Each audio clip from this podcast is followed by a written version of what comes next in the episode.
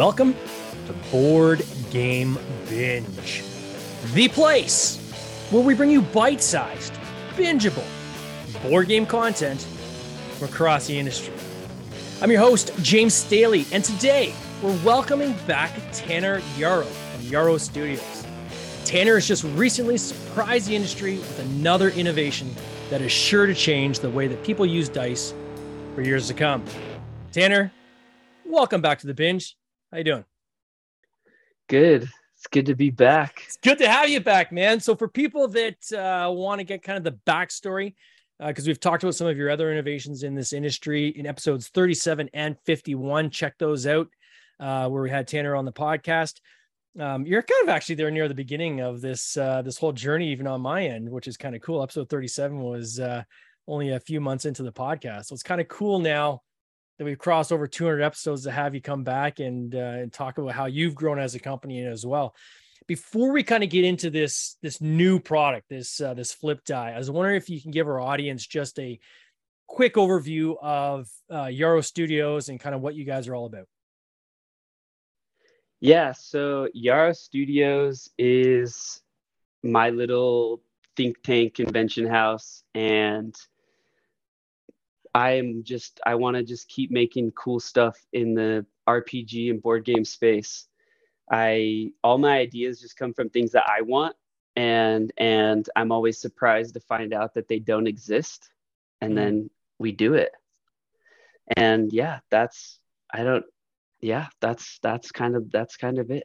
Now you're not a small company, obviously. Uh, I think you're in the millions of dollars now across your various campaigns everything from your your map book. You're one of the first people to do that to how to lay flat uh, map books uh, for d&d your infinity roll which is kind of rolls on forever and you have this massive massive ongoing kind of um, revealing uh, dungeon. Um, one of the other things we talked about on the podcast was even in the toy industry right? Like so even beyond you know kind of board games in, in the gaming industry you've got involved with toys right? Like i think last time we are talking you had this utility patent on like this three dimensional kind of Lite-Brite type product or something like yeah. this. Yeah. Yeah. Glowbots. The Glowbots. Yeah. That's one that we'll hopefully see soon. Um, there's obviously, you know, I try to be quick with uh, what works and what doesn't work and not spend time on things that don't work and yeah. let the audience kind of dictate. But uh, yeah, our team, our team is not big. It's, it's still just you know two people that are full time me yeah. and uh my finance and my business manager kind of dude chandler. And then everybody else is is contracted. And awesome. and yeah. Is one of the things that uh, often I'll, I'll, talk to colleagues or you know people in the industry that are saying you know we talk about the videos right? The big thing is videos with with kickstarter campaigns. And i always cite you as an example of how yes videos are nice and you have to have a video but you don't necessarily have to spend a boatload of money on a video. And i think you go back through your campaign and this one too i think has got more animation in it than you typically have but still um you know a lot of this is you know your camera you talking to camera you doing something kind of interesting something kind of fun in front of the camera to kind of engage the audience and, and demonstrate the product but you're not going like crazy with the 3D animation and all the kind of animated like in this one obviously because you have all these renders of these coins yeah. uh you know clearly you have some some assets to use there but it's still not the heart of the story of that video. The heart of the story of the video is actually you right around a table. Um yeah. is this a philosophy you, you hope to kind of stick to in years to come or because it's uh, i mean clearly it's working right? Like yeah, yeah, I'll speak to that a little bit. I was looking through your past videos, and the videos that get the most views were about saving money on Kickstarter. And mm. I feel like that is my probably my number one philosophy. I think yeah. that to an extent, the more that you spend, obviously, if you do it right, the the better it is in the long run. But I would say about 90% of my video uh, fees and cost was the 3D animations. Yeah and I think that they turned out absolutely gorgeous. Yeah. And I and I think that they they helped a lot. That first animation of the coin spinning and opening up cost about a thousand dollars. Wow. And that was the one that I put on TikTok and it hit 1.5 million views on TikTok, pure organic. Oh, that's fantastic. And so wow. when that one started going viral, um, I created a landing page and collected emails, and that one TikTok video got us 6,000 emails and phone numbers to start this campaign off. And that cost me, you know, a thousand dollars for the video. But if you look at my TikTok, the other 90% of my videos, which are another million views, were me with my prototype that cost, you know, 600 bucks. Yeah. That's crazy. So, so, and then everything else in my video, there's, I, I laugh and I, every time I show somebody the video, there's a scene where I'm talking about how I've made this my career and I love it. And I'm working on the computer and I'm actually holding my iPhone with my other hand. And I, I actually upgraded to the, the three camera one because it gives you, this is the best purchase for creators. I literally yeah. shot my entire Kickstarter video on an iPhone. Is it like nothing. a 13 or 14? It's probably the 13, I guess. Yeah. This is the 13. Yeah.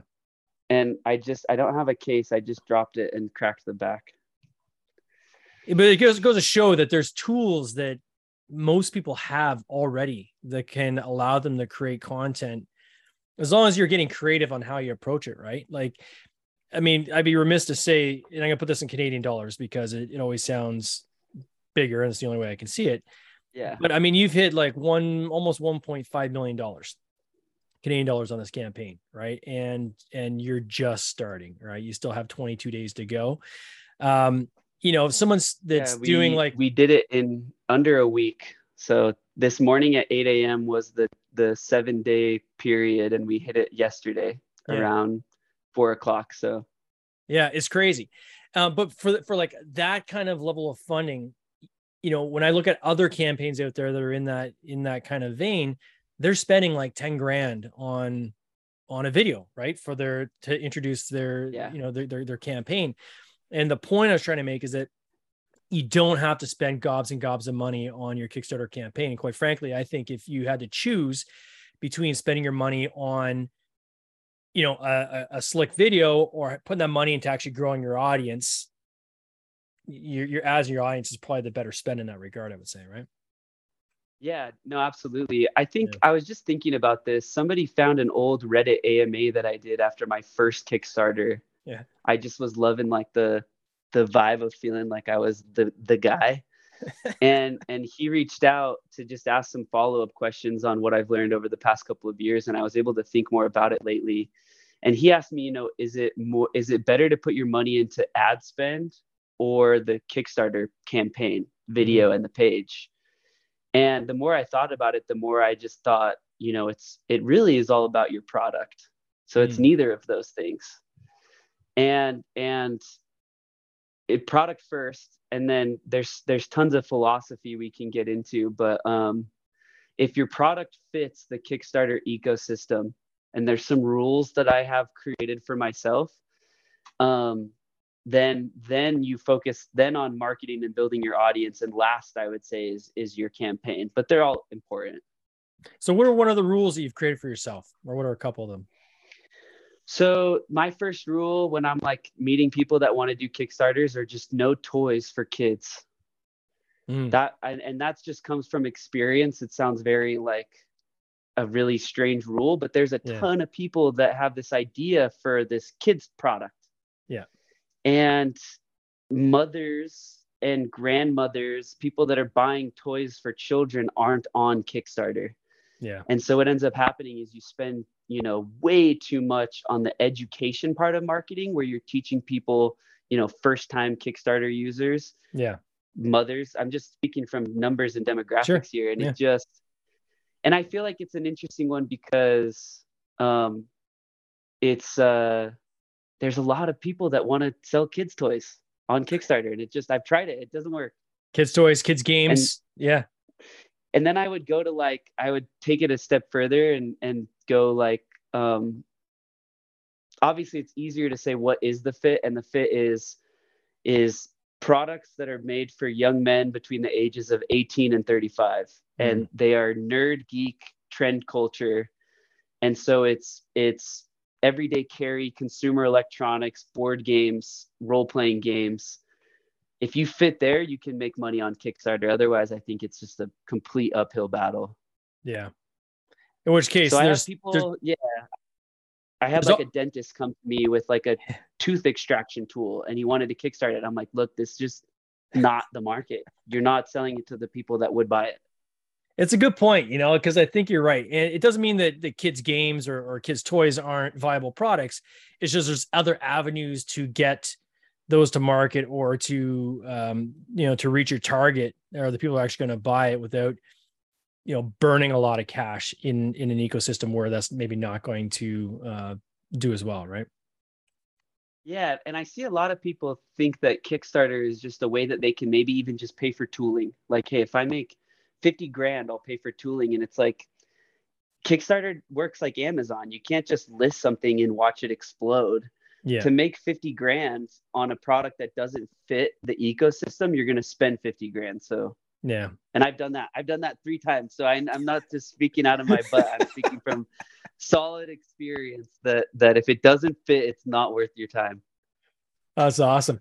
Let me. I want to ask you about this flip die. I mean, this is probably one of the coolest things I've seen uh, in in quite some time uh, in this gaming industry, and it truly is an innovation.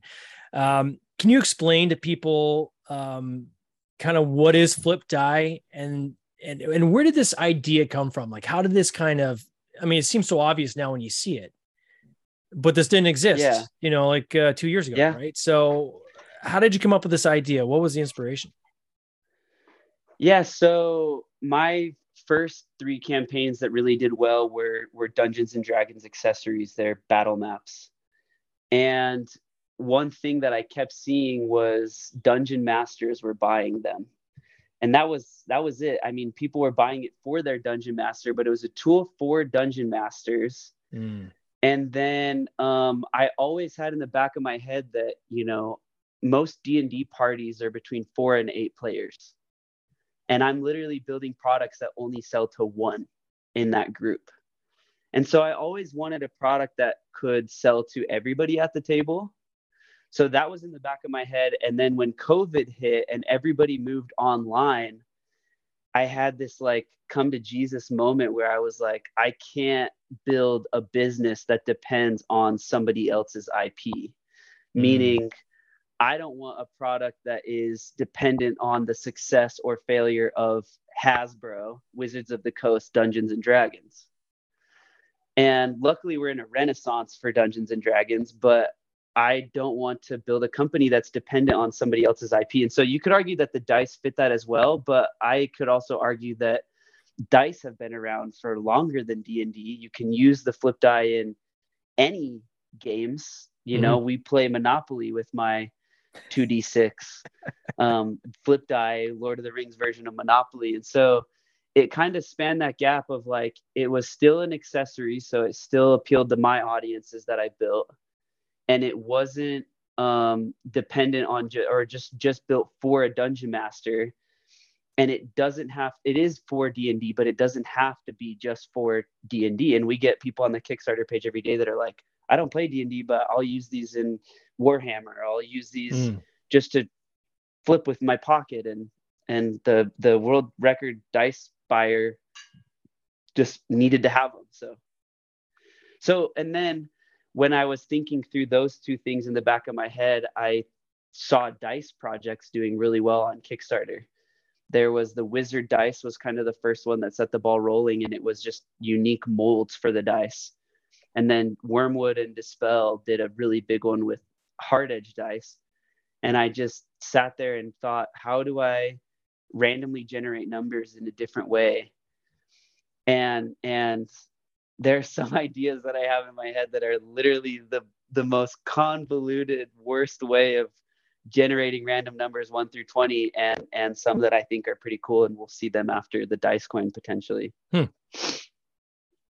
So this coin essentially has like a little ball bearing on the inside that when you flip this coin, the ball bearing kind of moves around and then it'll when the dice when the die or the the coin lands, the ball bearing will basically settle in one of the holes and reveal itself that has a number associated with it. Essentially, is how you get your random um, numbers, I guess, when you flip it, right?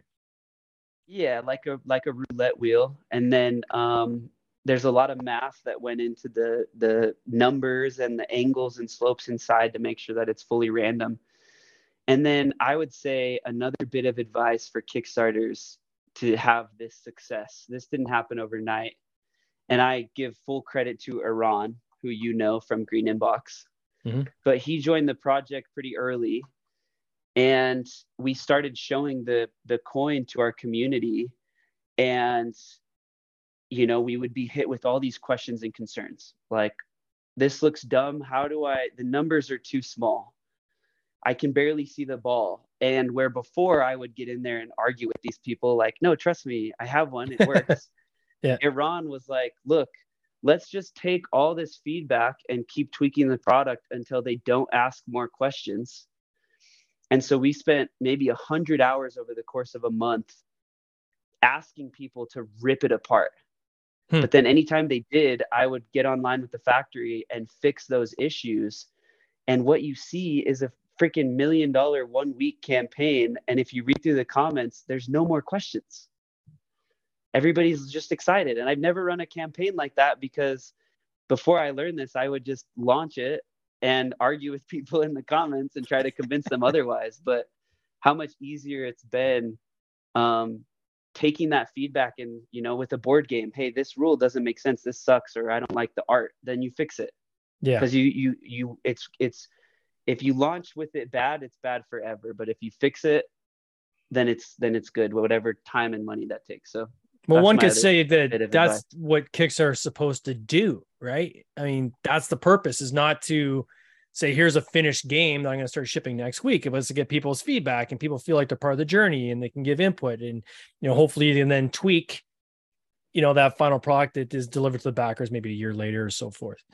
Um, True, but I would add that that that's not a way to make money on Kickstarter. That's a good way to mm. launch a product on Kickstarter, but if you sure. spend the time to do that dev before, then you can make money on Kickstarter and get those final tweaks and still have them be a part of the process. Yeah. I mean, we get a lot of comments on the Kickstarter now where people are like, hey, this is awesome that you hit a million, but this sucks that you hit a million because now we're going to have scope creep. And mm. I'll just say it like I was 100% expecting to hit a million, maybe not in a week, but but I've had manufacturing lined up to do 500,000 coins for the past 3 months. And so nothing has surprised us. Um, but you can't just say that, right? People see and they're like, oh, you hit your $15,000 goal, but did way more. And I'm like, if we did $15,000, I would be completely disappointed in myself. Yeah. Even though that's the goal that I set on Kickstarter. But our internal goal was, our internal goal is 2 million. Mm. And we have everything to get to that point.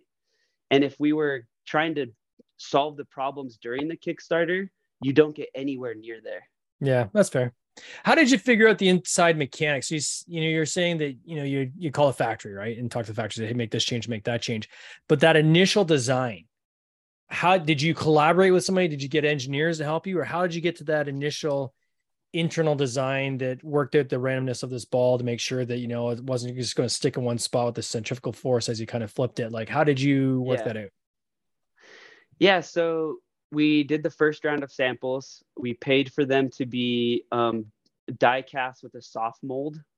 So you have hard molds and soft molds, and soft molds are probably 3D printed and they're yeah. good for one or two casts and then they and then they just don't work anymore. But the difference is a hundred bucks for a soft mold to make two coins versus five grand per mold in in stainless steel to make you know yeah. hundreds of thousands of coins and so we made a soft mold for the D6 was the first one that we made in a D12.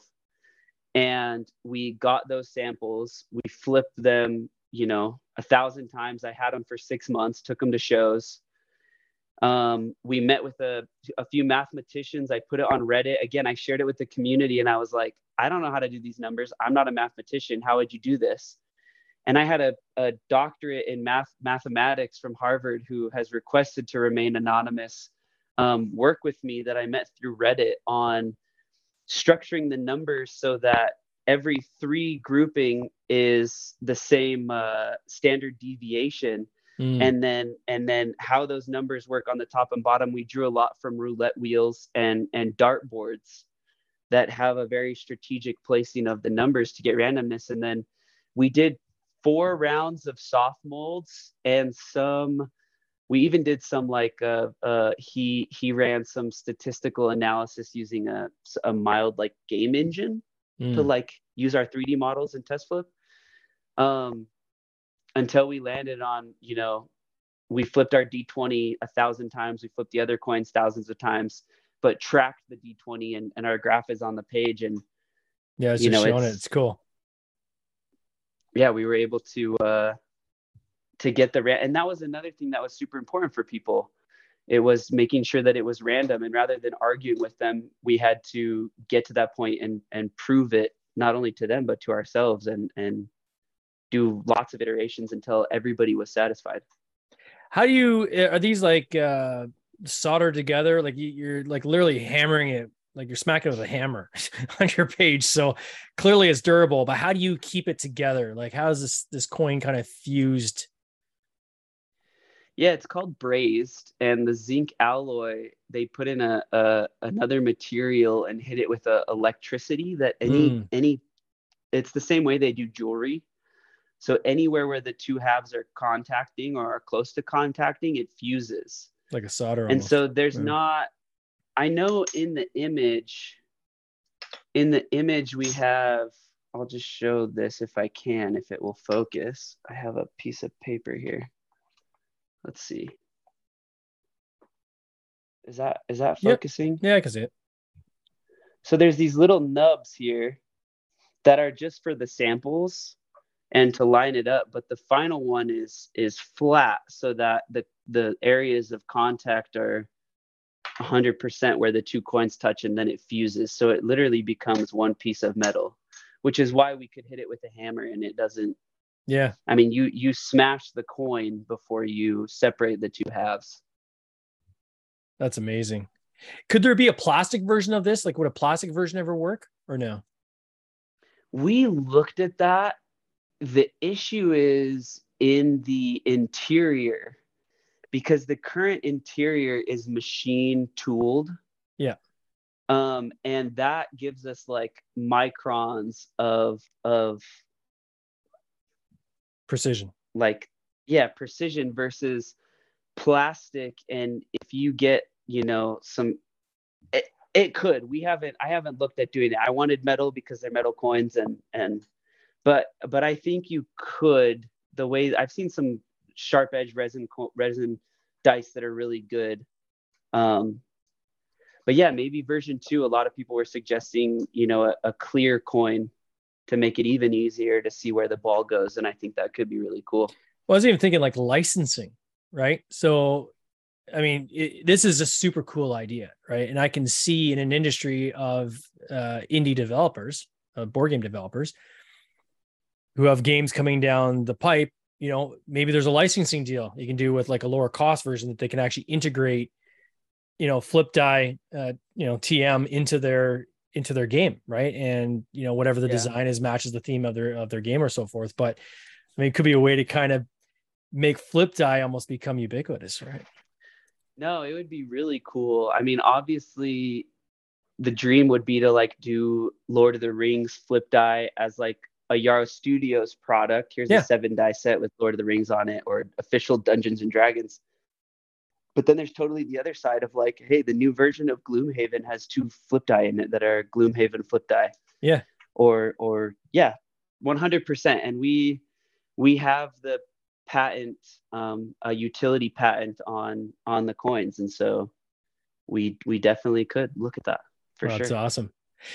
One thing I've seen, like when you you know different people commenting online, um, is around uh, AI art and the emergence of using artificial intelligence, like with Midjourney and some of these other um, uh, software programs to create art. Is this something you? I think you've been dabbling in as well. AI art.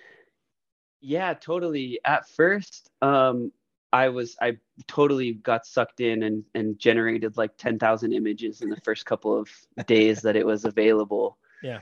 um, and went through all the processes of hey let's fill the kickstarter with art from this and then um, it slowly started to come out that and totally understandable that this was not a good thing right it was using art from other creators mm. as its database so it was taking you know artists and their art database and then it was creating images from there and it kind of created this divide of like pissing off a lot of artists, mm. rightfully so. It's using their art without their permission, but it was kind of this up in the air, kind of like gray area. Is it okay?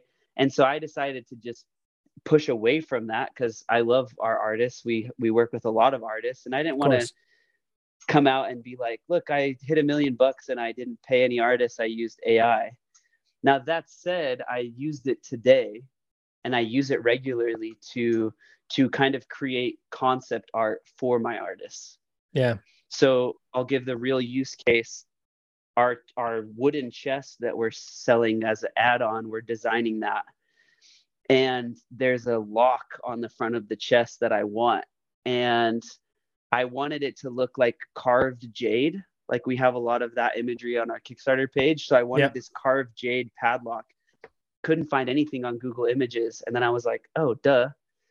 And in two seconds, I had a carved jade padlock to show my artist to be like, let's design something like this. It's uh, so is it like the green box you on your page? Is that kind of the, what you're talking about? So that is that is that was an artist that we hired, but I I liked the feeling of it. Yeah and I just so I just barely sent it to you on on Facebook Messenger. I don't know if you can pull it up, but this took me 10 seconds to generate and it's a photo from Midjourney of a carved stone jade lock that, that now my artist can work from to potentially do something with the chest. So for conceptualizing quickly, it's awesome. Yeah, so it's basically that guy right there it looks like a photograph and it generated yeah. it in 30 seconds. seconds. And I was trying to Google image to be like, look, make something like this. Yeah. But didn't find anything because I don't carve jade padlocks. It just didn't come up with anything that I thought was cool. But I was able to knock this out in like 30 seconds. I guess it's, it's the difference of using something as a tool versus kind of the end product, right? And is that that's kind of where the ethical I guess dilemma is I mean I, I use it myself when I was and I used like the one of the earlier ones Wombo which isn't super fantastic but our game we're working on right now Cities of Venus I need to have a you know conceptual image of a floating mm. city with very specifically with pink clouds around it you know floating in the air with you know kind of like a night sky above it and going through different iterations I was able to find an image that was pretty close approximation to what I was looking for then I hired an artist and said this is an I, I want you to do your style, but this gives you an idea of what I'm looking for. And then they went and they, you know, and they did their own version of of that. So um, I can see it as definitely a tool for people prototyping for sure. If you need stand-in artwork uh, for your game as you're kind of, you know, it's always better to have something that looks visually nice when you're playtesting and so forth. Um, and kind of working out the kinks and something like that. It's just kind of, I guess, that next step where people make the decision to say, no, no, my finished product is going to use the AI art and again i'm kind of torn on this one because i you know i look at this industry and you know there's there's massive campaigns like you've had and congratulations now you have you know there's a war chest you can dip into right for future innovation you're working on and so forth yeah but there's a lot of people that are doing this as a hobby and you know they're doing it at nighttime or on weekends and they have a regular nine to five job. They don't have the resources to go necessarily hire an artist to create you know 20 30 pieces of art. In those cases those campaigns you know may or may not fund well but at least it gives them something that they can start with that and they can afford right? So on that perspective i look at it and say you know what? I think it's a good thing where it's allowing more budding game developers to get into the industry where maybe the last barrier to entry for them was the ability to afford kind of some of this upfront artwork and things like that yeah, I I'd have to agree with you there. I think that it's a again, it's even a gray area on that. I think that smaller campaigns and mm-hmm. smaller creators can 100% use it and yeah. use it well. Like um I'll send you another image. I got I got really good with it and I was generating some uh like like unreal. I was generating some uh, pirates, and I was like, you could just literally drop these into a pirate campaign. It, it is insane. Oh, like the stuff I've seen uh, through Midjourney, and, and, we can always tag it on the uh, if people join our um, board game binge uh, Facebook group. We'll obviously put the uh, playback of the video there if people are listening. Maybe we'll link in some of the uh, the images in there. But the photorealism is insane. Um, like I've seen some pictures where it literally looks like a photograph of an actual person, and and it, it's it's, it's AI generated. Better too. Yeah. Yeah. So check check this out. Let me drop this one. Would you say here. which is your favorite one? I think Midjourney for me is probably the one that seems to be um kind of ahead of its time. Oh yeah, that's cool. So kind of, with zero retouching, if you were making a pirate card game, yeah, there's totally your pirate that. captain. Drop that yeah. in. What I was getting at was if you're a small creator, this is an amazing tool, totally. And I I would even put this art on the finished product. But obviously, if your campaign then gets to a point where you can afford to bring in an artist and a graphic designer, you should. Now, if Wizards yeah. of the Coast released a Dungeons and Dragons book or module. And and the art inside was midjourney you know that they would get absolutely crucified. Yeah. Right? And so i think that it's just like i think everybody knows the the i think there's this mutual understanding and respect. Like i'll show you another image. This is currently the the so all the all the flip dice come with a mouse pad kind yeah. of neoprene mat to protect your tables. And uh, it's totally just included. And I, I know we expected it to blow up. I didn't have cash to on hand to pay for an artist to design the neoprene mat, but the mat is actually currently Midjourney art. Interesting. Um, and I'll I'll throw that to you. But I think I have that on the actual point, page too, right? Oh yeah, it's on there too. Yeah, so I'm to show off for people yeah. watching on the replay, and I'll try use some descriptive words to describe it. So he's basically got this illustrated map of this. I guess this world. What's the name you're giving this world? I don't know yet. like the there was something the, like seven, seven realms, realms, or something like that. I was reading. Yeah, yeah, yeah. yeah.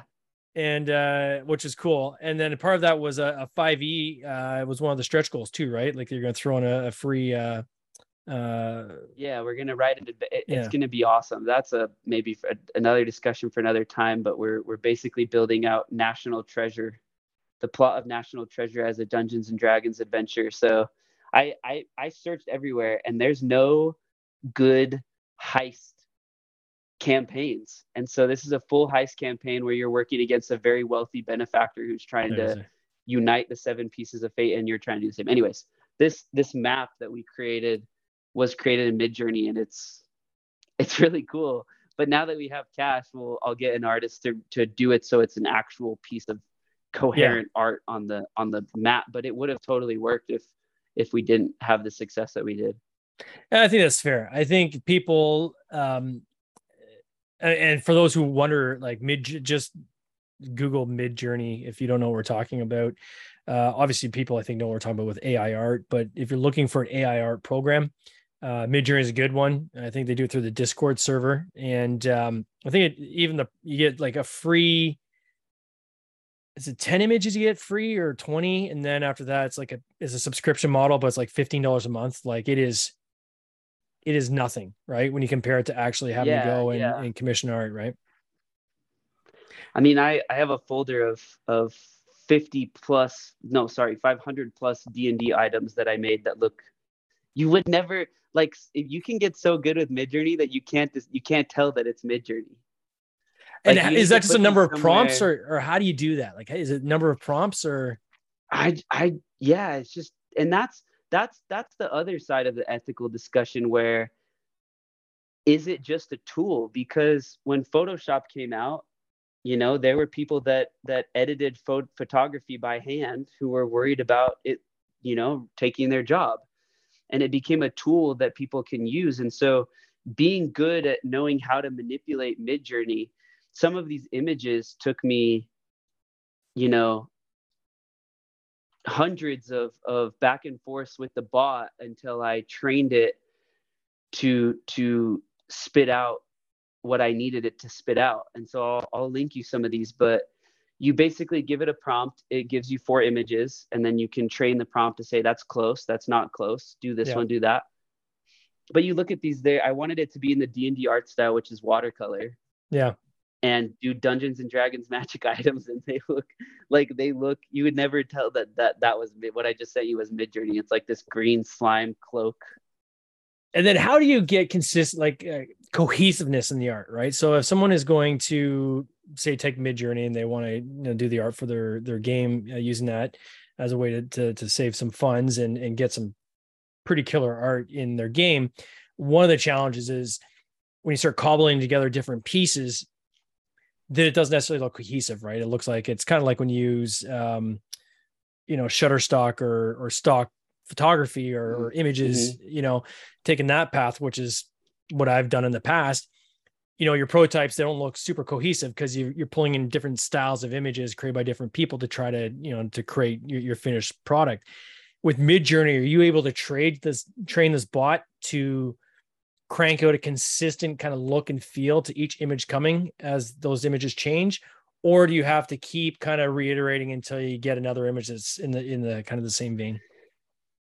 Yeah, and that's where you get into the ethical dilemma because you 100% can, but the way that you do it is by telling it to create art like Frank Miller, for example. Mm. So if you add by Frank Miller at the end of your Midjourney prompt, all the art that it kicks out is going to be the same exact art style and feel feel very cohesive. I mean, mm. if you look at the four images that I just sent you, you couldn't have a different smattering of of Dungeons and Dragons items, yet they all look like they were done by the same artist because I used the same finishing prompts. So one is a axe, a healing potion axe was kind of the prompt that I typed in and then I used in the D&D art style watercolor sketch. And when I put that at the end of every single one in the D&D art style watercolor sketch and sometimes attaching even an artist to it, you can get super cohesive. I mean, you could drop these into a game right now and nobody would think twice. Yeah. And then when you think of the ethical piece of that, okay, so in you know in your example in the style of like Frank Miller, um, but you could do the same thing with an artist, right? If you hire like a like an up and coming artist and you say, look, I'm looking to create a thematic kind of uh, you know noir type thematic game in the style kind of like frank can you can you kind of do me a style kind of along those those lines? That artist using that as inspiration as, and as a kind of a template as well right? So it's kind of a yeah, fine fine line isn't it? making, you're making the same exact argument that the midjourney devs make on their on their um podcast or their their office hours that they do. I would tune mm. in every wednesday and there was always this ethical discussion because how the bot works is they'll feed it 8,000 images by Frank Miller. And then when, and they say the way, the thing that they say is that it works just like your eyes work. The technology is fantastic. But I think that's a, a get out of jail free card because mm. the argument that they're making is the same one that you made. You could hire an artist to say, look at all these Frank Miller and then recreate it and they're getting a computer to look at all of these and recreate it. The issue mm. is is that with a human's eyes that's just how they work right? You take in the world around you and you create something new. But the computer is taking this art that frank miller didn't give them permission to use but does he need to if human beings can do the same with their eyes? And so it's the argument that they make and it really is just fascinating. And people that try to rip apart these ai tools they say oh well the copyright office has already deemed it uncopyrightable. And you'll see that over and over again but it's mm. not true. There was one guy that tried to copyright a piece of art that his ai tool created but his ai tool had zero um, um, user interface to get to that point and that was the reason why they denied him the copyright. But when you get into midjourney there's there's 500 different um, tools text-based tools where you're messing with aspect ratio and you're weighting the prompts differently. And and you know there's 500 different things that you can type to get a prompt. I mean some people's prompts to generate art are five to ten paragraphs long. Oh, and wow. you could argue that that is their art style and then they're iterating with the computer 500 times to get to this final piece and product. And now that blows the whole oh this is uncopyrightable out of the water because there's tons of user interface. I mean, you can sync 500 hours and at that point is it any different than creating something in illustrator? There's lots of tools in illustrator that make the artist job easier. So it's just a fascinating yeah you can almost do an entire episode just on ai my gosh. I mean did you see facebook release their video ai did you see that? No i didn't. Oh this is the this is the coolest one yet and i'm i'm on the oh, I, i'm waiting anxiously for the waitlist but they type in unicorns running on a beach and it generates a video of unicorns running on a beach and a couple walking down a, a cyberpunk street while it's raining holding hands and it generates a video of that and it looks come on. you look close and it's very uncanny. No you you need to look it up. If i share my screen would it show it? It won't. But what we're gonna do is we're gonna let's save that for the next episode because uh, again I, I get excited but that's like that's like another hour. What is next for you? Like so for for Yaro Studios you have something coming after flip dice of course you got something coming after flip dice. Can you talk about it or what what's kind of next for you yeah totally one of the fun ones that I was messing around with uh, after flip die was a I found it at a yard sale it's like a sorry popper okay yeah. that rolls the dice inside yeah and while I was working on Flip Die, I found a, a it's a kids tic tac toe game that had three rows of poppers, and on your turn you pop one, and it's red or blue with the with the X or the O. And I made a TikTok that I was like, I found this at a yard sale. Let's put D and D dice in it. And I went oh, to bed cool. and I woke up and it was at three million views. And so we've we're working with the factory on how to make that an actual product because there was a lot of comments on accessibility, but it's essentially a seven die set in a popper. And so that's one that we'll probably see. And then obviously I want to make more flip die sets. I want to I want I really want to do a license one. Yeah. So we're going to start talking to Netflix and and HBO and Amazon and see if we can get one of their cool licenses and say, look at the success of this campaign. Can we do a Brandon Sanderson set foot uh, yeah, something. House of Dragon. Makes sense. Well, Tanner, oh my gosh, man, I get excited every time I see these projects you're working on. Uh, and I can't wait to see where you land. I'm sure you're going to hit 2 million easily on this campaign. Um, I wish you all the best. I'm going to put a link in the show notes for people who want to check it out. Uh, if they go on uh, Kickstarter and just type in flip die, you will find it there. And uh man we'll get you back for uh for episode uh the fourth round of episode. How's that sound? Yeah i'm down. Yeah if we want to just talk ai I, I wouldn't say i'm an expert but i can check how many images i've generated with the bot in two seconds. Let's see. You go like this and you go slash info, thousands i'm sure. And it is so far, I've generated 4,525 images and I have spent 50 hours on the bot. Holy Not bad. Smokes. So, for people listening, if you want to get to this kind of quality of imagery, you, there's some time investment, but uh, the good news is it's not necessarily a financial investment too heavily to, to try uh, Midjourney. So, uh, maybe I'll put a link to Midjourney in the show notes as well if people want to check that out. Anyway, we'll get you back for the next episode. Tanner, all the best and congrats on this campaign. Pleasure. Man. Take yeah, of course. Cheers.